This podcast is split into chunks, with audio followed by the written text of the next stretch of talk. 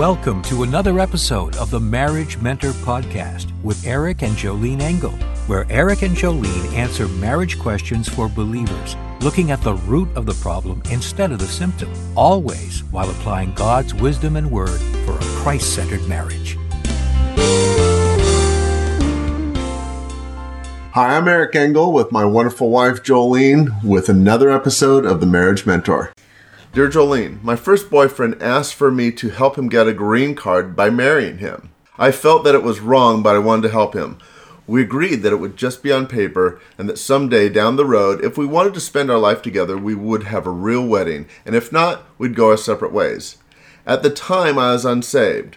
Later, I entered into a mentally and physically abusive relationship with a different guy, and six months later, I was pregnant and still married. Then I filed for divorce from my husband then I began going to church and started dating a godly man I met there.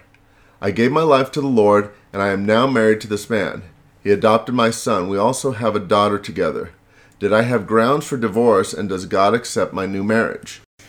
Well, actually, this is a great message of God's redeeming love. Um, you know, obviously, when you you hear about a story like this, you just think, "Wow, that you know, there, there was a big mess there." But with a big mess comes a big message and a great big God who just comes through and fills us with.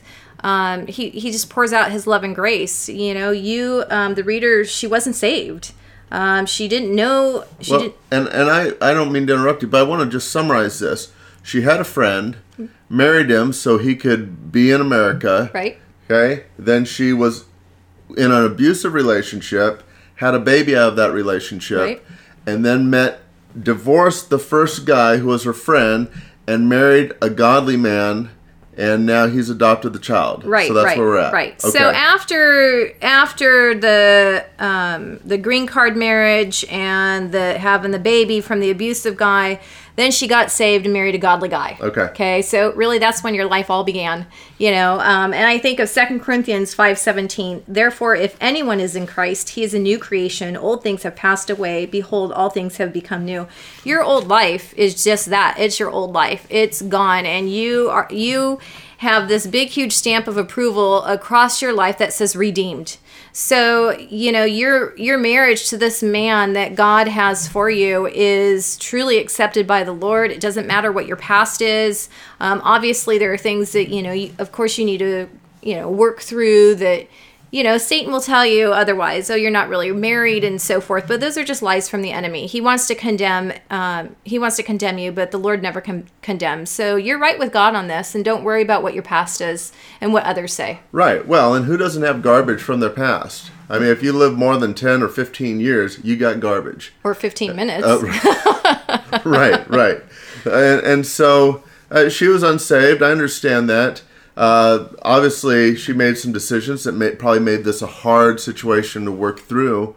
But the big deal right now is to not not to look back, Absolutely. but to look forward. Absolutely, and that for me that was a key verse. I had gone through just a, a past in my life where it's just like, gosh, I wish I didn't make those choices, and it was very difficult for me to to get beyond that and to not listen to the lies of the enemy. But you know i think about i think it's um, philippians 4.13 about paul saying he doesn't you know look back. It's he forgets what's behind. He's pressing forward to what's ahead. So what's ahead for you today is god honors your marriage today. You're not condemned for your past choices because you were unsaved. You didn't know any different and you're a new creation in Christ. So you're good to go, girlfriend. And you, you know, just live for the Lord and, and honor Him in your marriage and in your upbringing and raise up that godly offspring that, that God desires. So what happens when this when the enemy shows up? Because he's going to show up. Oh, he's going to show up, and, and he might show up as the mother-in-law or who who knows what. And he's going to say to her, "You screwed up." and you got divorced and you did this and you did that what what should she do at that point she goes back to the word you always go back to the word because it's the word that you have to wash yourself in and you have to hold fast to those scriptures because the scriptures don't lie. The enemy does. He's known as the liar and the deceiver.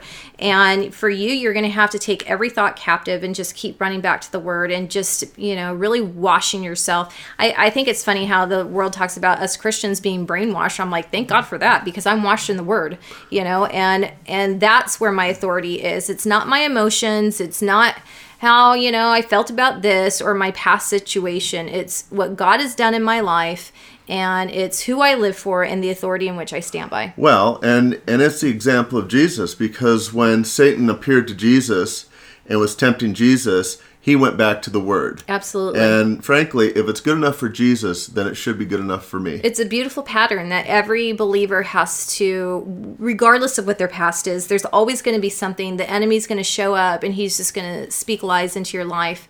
And that's why it's so important for you to be um, reading your word and knowing what the Bible has to say so you could stand on those promises and know who you are in Christ. So those are my thoughts. Your marriage is blessed by God. There don't look back. Just, you know, reach forward to what's ahead and, and emulate Christ in, in all you do. So I'm Jolene Engel here with my husband Eric and, and I'm at joleneengel.com.